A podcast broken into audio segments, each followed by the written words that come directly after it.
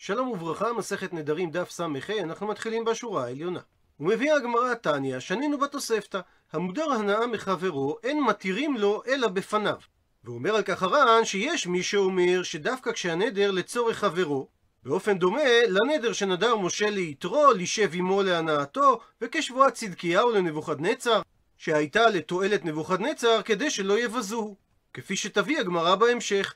אבל נדר שנדר שלא לצורך חברו, נדר כזה מתירים לו אפילו שלא בפניו. ואומר הר"ן שמסתבר לומר שהדבר תלוי במחלוקת שמופיעה בירושלמי, מה הטעם שאין מתירים לו אלא בפניו, שיש מי שמפרש שהסיבה היא מפני הבושה, כלומר שהתבייש הנודר מחברו, שהרי הנדר היה להנאתו של החבר, ועכשיו רוצה שיתירו לו את הנדר. והטעם הזה לא שייך, אלא כשהנדר היה להנאתו. זאת אומרת שאם הנדר לא היה להנאתו, מתירים את הנדר אפילו שלא בפני החבר. ויש דעה נוספת בירושלמי, שהסיבה היא מפני החשד, כלומר שחברו שהוא מודר ממנו לא יודע כשהוא יתיר שלא בפניו, ואז כשהוא נהנה ממנו, יחשדנו החבר שהוא עובר על נדרו. ולפי הטעם הזה, אפילו אם הנדר הוא שלא להנאת חברו, אין מתירים לו אלא בפניו מפני החשד. ונפקא מינה נוספת בין שני הטעמים הללו, שלפי הדעה שאומרת שזה מפני החשד, אז אם מודיעים לחבר שהתירו את הנדר, אז ממילא אין חשד, ומותר להתיר לו אפילו שלא בפניו. מה שאין כן, לפי מי שאומר שהטעם זה מפני הבושה, אז אפילו כאשר מודיעים לחבר שהתירו את הנדר, מתירים דווקא בפניו, שהרי אם ההתרה היא שלא בפני החבר, אז אין בושה. ושואלת על כך הגמרא, מנענה מילי, מה המקור לדברי התוספתא? עונה על כך, אמר רב נחמן, דכתיב, נקרא בפנים, ויאמר אדוני אל משה במדיין, לך שוב מצרים, כי מתו כל האנשים המבקשים את נפשך. ויש בפסוק שתי מילים מיותרות, שהרי אין משמעות לזה שהשם אומר לו במדיין לך, שהרי מספיק היה לומר ויאמר השם אל משה שוב מצרים, אלא שכך אמר לו השם למשה במדיין נדרת ולכן לך ועתר נדרך במדיין לפני יתרו, שאין מתירים לו לאדם אלא בפניו, ויתרו הדירו למשה שלא לשוב למצרים מפני אותם האנשים המבקשים להורגו. ואמר רבן גמליאל שתלמיד חכם אינו מתיר לעצמו. והיכן מוזכר שיתרו השביע את משה? דכתיב, נקרא בפנים, ויואל משה לשבת את האיש, וייתן את ציפורה ביתו למשה. כאשר פשט המילה ויואל, הכוונה שמשה הסכים. אבל רב נחמן דורש שהמילה ויואל זה מלשון עלה, ואין המילה עלה אלא במשמעות של שבועה. דכתיב, פסוק ביחזקאל נקרא בפנים, ויקח מזרע המלוכה ויכרות אותו ברית, ויבא אותו בעלה, ואת אלי הארץ לקח. והנביא מספר שנבוכדנצר, מלך בבל, כרת ברית עם צדקיהו המלך, והברית הייתה באופן של עלה, דהיינו בשבועה. וכתיב, כאשר צדקיהו המלך הפר את השבועה, פסוק בדברי הימים, וגם במלך נבוכדנצר מרד, אשר השביעו באלוהים, ויכש את עורפו, ויאמץ את לבבו משוב אל אדוני אלוהי ישראל. הרי שהעלה המוזכרת ביחזקאל, היא השבועה המוזכרת בדברי הימים. ושואלת הגמרא, מהי מרדותי? באיזה אופן מרד צדקיה בנבוכדנצר? מספרת הגמרא, אשכחי מצא צדקיה לנבוכדנצר, דהבי כאכיל ארנב וחיה, שהוא היה אוכל או ארנבת חיה, הכוונה שאינה מבושלת, ויש מפרשים שהוא אכל את הארנבת כשהיא הייתה חיה ממש. והסיבה שהוא עשה את זה, כדי לחזק את מידת האכזריות שלו. אמר לו נבוכדנצר לצדקיה, השתבע לי דלא מגליתי לוואי ולא תיפוק מילתא. תשבע לי שלא תגלה מה שראית שאכלתי ארנבת חיה, ולא תוציא את הדבר, דהיינו לא תפרסם אותו. ואכן צדקיה השתבע לי, נשבע לו, שהוא לא ידליף את הדבר, אבל לסוף, הווה כי מצטער צדקיהו בגופי. צדקיהו הצטער בזה שהוא לא יכל לגלות את זה, כי הוא רצה לגלות את הדבר, וכך לגרום לתקליט דיפלומטית שיהיו מבזים את נבוכדנצר בני כל העולם. אז מה עשה צדקיהו? איצ'יל השבועתי. נשאל הסנהדרין על שבועתו. ואמר וסיפר צדקיה את הדבר. בעקבות כך שמע נבוכדנצר דקה מבזין לי. שמע שמבזים אותו שהוא אכל ארנבת חיה, אז הוא הבין שזה הגיע מצדקיה. שלח ואייתי סנהדרין וצדקיהו. אמר לאון נבוכדנצר לסנהדרין, חזיתון, האם ראיתם מהי כאבי צדקיהו? שהוא עבר על שבועתו. לאו הכי, הווה, האם לא כך היה, דהשתבע שנשבע צדקיה בשמה דשמיא דלא מגלינה. שהוא נשבע בשמו של הקדוש ברוך הוא שהוא לא יגלה את הדבר. אמרו לו הסנהדרין לנבוכדנצר, יתשאלי השבועתה.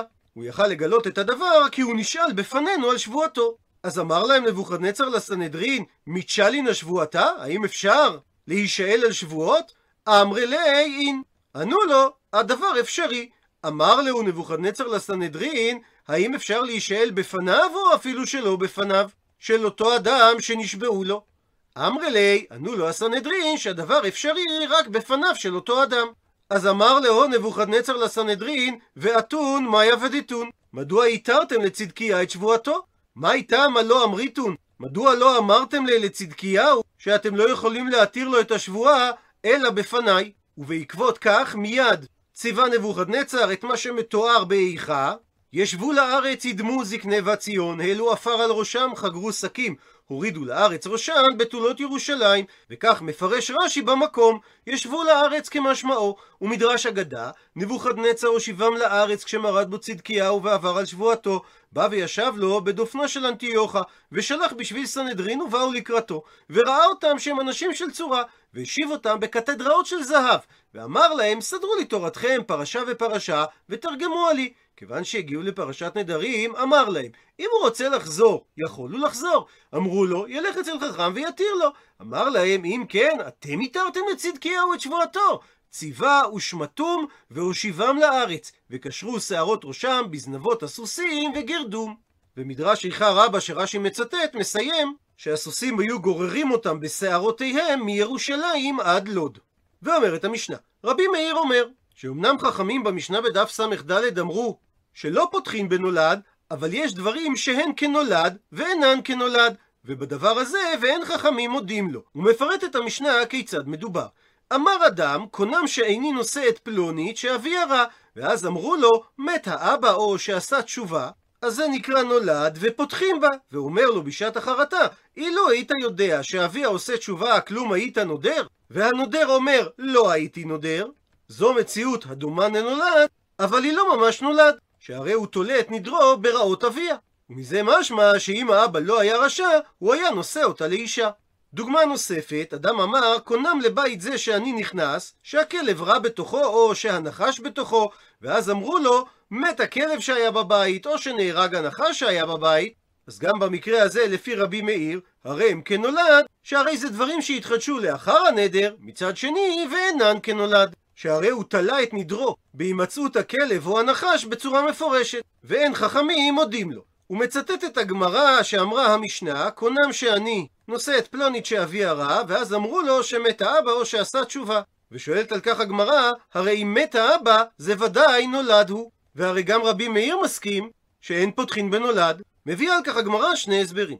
הסבר ראשון, אמר רב הונא, נעשה כתולה נדרו בדבר. שוודאי אם הוא היה אומר איני נושא את פלונית בסתם, אז אכן גם כשאביה מת, לא היו יכולים לפתוח לו את נדרו על ידי זה, שזה ודאי נולד. אבל כאשר הוא תלה את נדרו ברשעת אביה, שאמר מפורש שאביה רע, ולכן הוא לא נושא את ביתו. אז במקרה כזה, משמע מדברה, שהוא כאילו אמר מפורש, שכל זמן שאביה בחיים, הוא לא יישא אותה לאישה. ומשום מחי, כאשר אביה מת, מותר לו להתחתן איתה אפילו בלא שאלת חכם. הסבר שני, ורבי יוחנן אמר, שמה שכתוב במשנה שאמרו לו מת האבא או שעשה תשובה, וכבר מת, וכבר עשה תשובה כאמרי לי. כלומר, לא מדובר שהוא מת או עשה תשובה אחרי הנדר, אלא שהוא מת או עשה תשובה קודם הנדר, ואם כך הנדר הוא נדר טעות. הפכנו דף, מיטיב מקשה על כך רבי אבא מלשון המשנה בדף ס"ו, שאומרת שם המשנה, אדם שאמר, קונם שאיני נושא לפלונית כאורה, ואז התגלה לו והרי היא נאה. או שהוא אמר, קונם שאיני נושא לפלונית שחורה, ואז הסתבר והרי היא לבנה. או שאמר, קונם שאיני נושא לפלונית קצרה והרי היא ארוכה. בכל המקרים הללו אומרת המשנה שהוא מותר בה, ולא מפני שכעורה ונעשית נאה, או שחורה ונעשית לבנה, או קצרה ונעשית ארוכה, אלא שהנדר היה מראש טעות. עד לכאן לשון המשנה, ואומר רבי אבא, בישלמה נוח לי להבין לרב הונא דאמר שהמקרים במשנה שלנו שרבי מאיר התיר זה בגלל שנעשה כתולה נדרו בדבר. כי לפי ההסבר הזה, תנא במשנה שלנו תולה נדרו בדבר, ותנא במשנה הבאה נדר טעות. אלא לרבי יוחנן, דאמר שהסיבה שרבי מאיר התיר במשנתנו את המקרים זה מפני שכבר מת וכבר עשה תשובה, כך שמדובר על נדר טעות, אז למה לי למיתנא תרי זימנה נדר טעות? מדוע צריכים לשנות פעמיים את הדין של נדר טעות? ואכן נשארת הגמרא בקשיא על הסברו של רבי יוחנן. ושואל הר"ן, מדוע אנחנו לא אומרים גם לגבי המשנה בדף ס"ו, שאדם אמר שהוא לא נושא פלונית כי היא כעורה ואחר כך היא נעשית נאה, שזה נחשב שהוא תולה נדרו בדבר. כאילו הוא אמר, כל זמן שהיא כעורה אני לא מתחתן אותה, ולכשתהיה נאה, יהיה מותר להתחתן איתה. באותו אופן שהסברנו שהוא לא מתחתן עם האישה כל זמן שאבי הרע. ולפי צורת ההסבר הזאת, הדין היה שכאשר היא נעשית נאה, הנדר בטל מאליו, ואדרבה, הרי המשנה בדף ס"ו אמרה בדיוק להפך, שאם המראה שלה השתנה בפועל, אז אכן הוא יהיה אסור להתחתן איתה. שהרי המשנה אמרה שהנדר הוא נדר טעות, מפני שבשעה שהוא חשב שהיא כעורה, היא בעצם הייתה נאה. הוא מסביר הר"ן את ההבדל בין שני המקרים, משום דאדם רע עשוי לעשות תשובה ועשוי למות. ולכן עומדים את דעתו של הנודר, שכאשר הוא אמר שאבי הרע, הוא בעצם מתכוון כל זמן שאבי הרע. מה שאין כן באישה כעורה, שהיא לא תעבור שינוי להיות נאה, ולכן אנחנו עומדים שלא היה בדעתו שתהא מותרת לו לכשתהנה. ואת ההסבר הזה הביא הר"ן בשם הרשב"א. אפשרות נוספת להסביר, שאם אכן הוא היה אומר, קונם שאני נושא אישה פלונית שהיא כעורה, זה היה מקביל למקרה שאמרנו שהוא לא נושא אישה מפני שאבי הרע, ואז המשמעות הייתה כל זמן שהיא כעורה. אבל המשנה בדף ס"ו אמרה שלשון הנודר הייתה קונם שאיני נושא לפלונית כעורה. בלי התוספת של המילה היא שמציינת מצב זמני, ולכן לא משמע בדבריו שהוא היה תולה את נדרו בדבר הזה. והתשובה הזאת היא בשם החכם הוותיק רבי שמואל בן החכם הגדול רבי יהודה בר חסדאי זיכרונו לברכה. ואומרת המשנה, ועוד אמר רבי מאיר, פותחים לו מן הכתוב שבתורה ואומרים לו, אילו היית יודע שאתה עובר על מה שכתוב בתורה, לא תיקום והלא תיטור, ואה לא תשנא את אחיך בלבביך, ואהבת לרעך כמוך. הוא מסביר המפרש את המציאות, שאם ביקשת מהחבר שלך כלי ולא השאיל לך, ובעקבות כך הידרת אותו מהנאתך, או שעשה לך החבר דבר שלא כהוגן, ומתוך שנאה הידרת אותו, והרי התורה אמרה לא תשנא את אחיך בלבביך. או שאומרים לו, אילו היית יודע שאתה עובר על וכי אחיך עמך, מפני שייתכן שהוא עני ואין אתה יכול לפרנסו. אז אם בעקבות כך אמר הנודר, אילו הייתי יודע שהוא כן, לא הייתי נודר, במקרה כזה אומר רבי מאיר, הרי זה מותר. ואומרת הגמרא על המקרה האחרון שהביאה המשנה, וכי אחיך עמך, שהוא עני ואין אתה יכול לפרנסו, שאמר לרבונה בא רב קטינה לרבנן. מדוע אמרה המשנה במקרה הזה, שפותחין לו את הנדר, שמא יעני חברו והוא לא יכול לפרנסו בעקבות הנדר. וזה בעקבות מה שכתוב מפורש בתורה, וכי אחיך עמך, שהמשמעות היא שהוא מחויב לפרנס את חברו. שהרי נימה יכול הנודר לומר, כל דמעני לאו עלי נפיל. הרי לא כל מי שנהיה עני, נופלת עלי החובה לפרנס אותו. שהרי מאי דמטה לי לפרנסו, מה שמוטל עליי לפרנס את אותו אדם שהדרתי ממני, זה בהדה כולי עלמא מפרנסנה לי. אני מקיים את החובה הזאת יחד עם כל הציבור. ורשאי הוא בכך, אף על פי שאסר עליו את נכסיו, שהרי הוא לא ייתן בידו בצורה ישירה, אלא ייתן ליד הגבאי. וכיוון שאם רצה הגבאי ליתן את זה לאחר, הרשות בידו, אז הדבר מותר. כפי ששנינו בדף מ"ח, נותן הנודר לאחר משום מתנה, והלה המודר מותר בו. אמרו לי רבנן לרבונה, אני אומר שכך צריך להסביר את המשנה, כי כל הנופל אינו נופל לידי גבאי תחילה.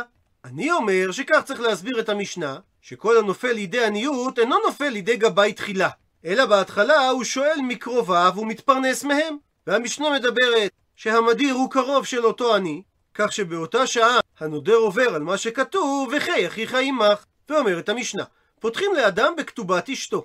הוא מסביר הר"ן, שאומרים לו לנודר, אילו היית יודע שיהיה עליך לפרוע את כתובתה בעקבות כך שנדרת נדר שמחייב אותך לגרש אותה, כלום היית נודר? ואם הוא אומר לא, אז מתירים אותו. ומעשה באחד שנדר מאשתו הנאה, והייתה כתובתה שווה 400 דינרים, ובא אותו אדם לפני רבי עקיבא, וחייבו רבי עקיבא ליתן לה כתובתה.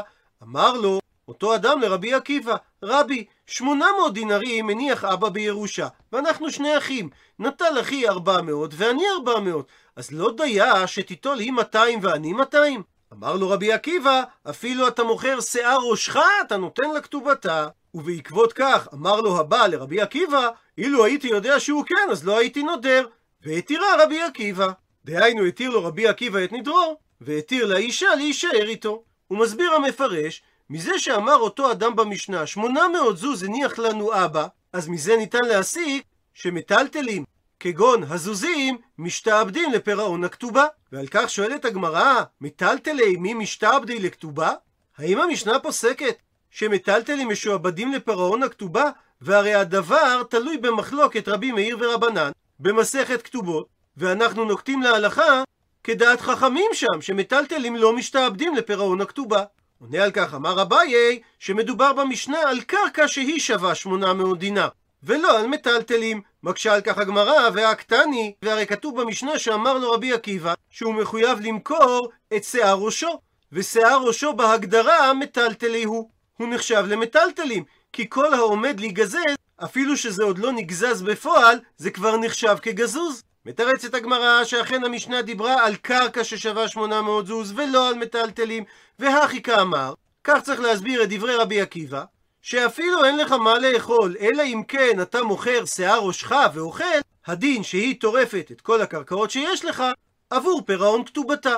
ועל פי זה מוכיחה הגמרא, שמעת מינה ניתן להסיק שבמחלוקת בבבא מציע, לעניין גביית חוב מבעל חוב, יש מי שאומר שמניחים לו לחייב מיטה ומפץ, שזו המחצלת, דהיינו כלי המיטה שלו וכלי אומנותו, שזה כלי העבודה שאיתם הוא מתפרנס, ובנוסף לכך גם ומזון י"ב חודש. ואת כל שאר הכסף והנכסים שלו לוקחים עבור החוב.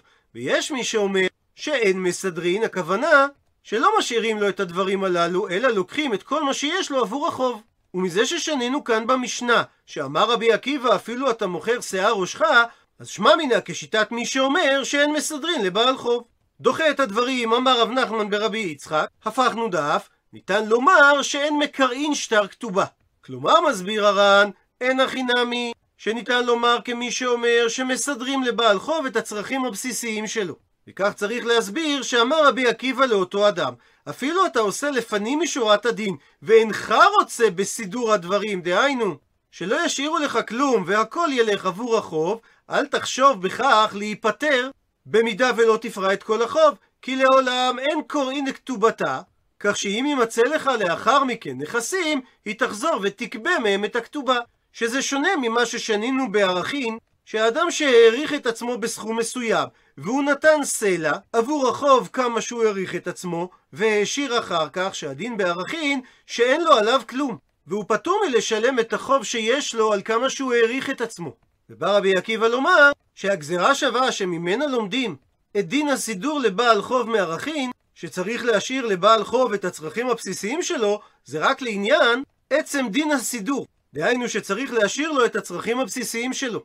אבל לא לעניין הישג יד, שבשונה מארכין, שאחרי שאדם נתן את כל מה שיש לו, התבטל החוב שהיה לו כלפי ההקדש, כך שגם אם הוא העשיר, אין עליו יותר חוב, הדין הזה לא שייך לעניין סידור של בעל חוב, שאין מקרין את שטר הכתובה.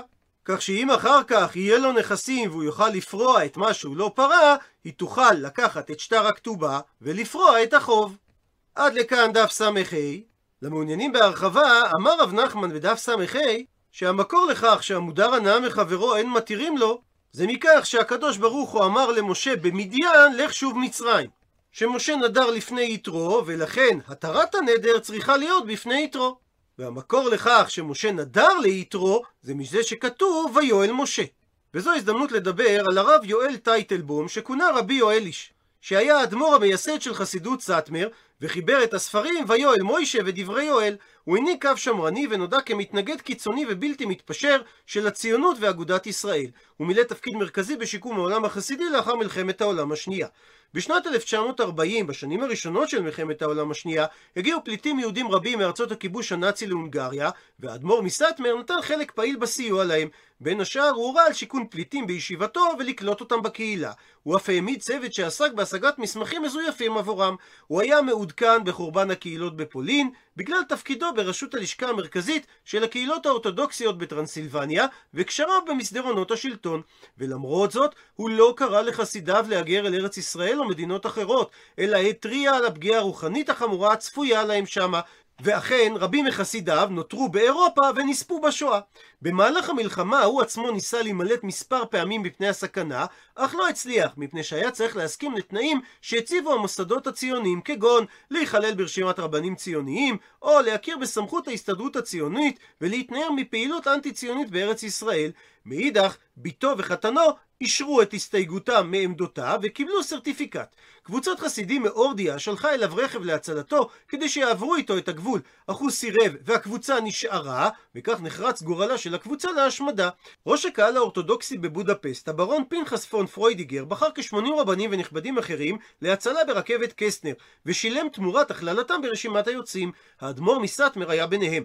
ב-10 ביוני 1944 הגיעו הרב, אשתו ומלוויו לגטו בודפסט ברכבת מיוחדת עם שאר יהודי קלויזבורג שנשאר להם מקום בקרונות. הרכבת יצאה ב-30 ביוני, אך עוכבה במחנה ברגן בלזן ב-9 ביוני. הנוסעים הוחזקו במתחם מיוחד במחנה מספר חודשים, בעוד קסטנר נושא ונותן על שחרורם. סופקו להם מזון ותנאי מחיה סבירים. חסידי סאטמר חוגגים מדי שנה את התאריך כ"א בכסלו כיום ההצלה של האדמו"ר. במהלך שנות השואה ואחריה, רבים הביעו אכזבה וביקורת על תפקודו והחלטותיו של האדמו"ר מסטמר, ואחרים אף פרסמו את הדברים בראש חוצות. הוא נמנע מלהכיר תודה לאישים ולמוסדות שעזרו לו בהצלתו האישית, בגלל השתייכותם לתנועת המזרחי ואגודת ישראל, ואף תקף את מוסדות אלו בשפה בוטה, כי האמין שאסור לשבח את פעילות ההצלה עם מוסדות ציוניים, כשם שאין לשבח גרמנים על שהצילו יהודים תמורת שוחד. טענתו המרכזית של הספר ויואל מוישה היא שהתומך בציונות עובר על שני איסורים רעיוניים ביהדות. הראשון, איסור להתחבר לרשעים שזה ראשי ומנהיגי הציונות, והשני, איסור להקים ממשלה בזמן הגלות. הספר עוסק בשלושה נושאים עיקריים שלכל אחד מהם מוקדש מאמר. הספר פורסם לראשונה בשנת התש"כ, 1959, וכלל רק את המאמר הראשון. במהדורה הבאה, בשנת התשכ"א, צורפו גם שני המאמרים הנוספים. המאמר הראשון, מאמר שלוש השבועות. לפי האמור במסכת כתובות דף ק"י, השביע הקדוש ברוך הוא שלוש שבועות את עם ישראל. הוא השביע אותם שלא יעלו בחומה, ושלא ימרדו באומות, ואת האומות הוא השביע שלא ישעבדו את ישראל יותר מדי. חלק זה של הספר עוסק בפירושן של שלוש השבועות, ובבירור השאלה אם הן נוהגות בימינו הלכה למעשה. מסקנתו של האדמו"ר מסטמרי, שכל עוד היהודים בגלות נאסר עליהם להקים שלטון עצמי יהודי. מאמר שני, מאמר יישוב ארץ ישראל, ברור בשיטת הפוסקים האם מצוות יישוב ארץ ישראל נוהגת בימים אלו. מסקנת האדמו"ר מסטמר שהמצווה נוהגת כאשר המטרה היא קיום תורה ומצוות ולא כחיזוק אחיזה או כיבוש הארץ. המאמר השלישי, מאמר לשון הקודש, בו פורס האדמו"ר מסטמר את יחסו כמתנגד לעברית המתחדשת. מעבר להתנגדות לציונות, עוסק הספר בשלושה נושאים המתקשרים בדרך אגב להסברה בנושא ההתנגדות לציונות. הדבר הראשון, התנגדות לקבלת סיפורי חסידים ללא מקום מוסמך כאמת, וזאת אף על פי שהמחבר עצמו השתייך לתנועת החסידות. הדבר השני, הסבר בנוגע למידת החנופה והשוחד. הדבר השלישי, הסבר על דרך פסיקת ההלכה. להלן שש נקודות הדיון המרכזיות שבהם רוב ככל גדולי ישראל דחו את שיטתו של האדמו"ר מסטמר. הנקודה הראשונה, שלוש השבועות הם דברי מדרש הלכה, הם לא הלכה למעשה. הנקודה השנייה, שלוש השבועות אינן תקפות בימינו ובטלו לאחר אלף שנים, כפי שהבינו רוב תלמידי רב חיים ויטל את דברי רב חיים ויטל. הנקודה השלישית, השבועה שלא יעלו בחומה, אינה על תקומה בארץ ישראל, אלא רק על בניין בית המקדש, כך בשם הגר"א. הנקודה הרביעית, העוסקים בהקמת מדינת ישראל אינם מוגדרים כרשעים. הנקודה החמישית, התקופה היא תקופת התחלתא דגאולה, ולכן הגדרים בתקופה הזו שונים. והנקודה השישית, אחרי שארגון האומות המאוחדות אישר את הקמת מדינת ישראל, קיום המדינה אינו נחשב כמרידה באומות.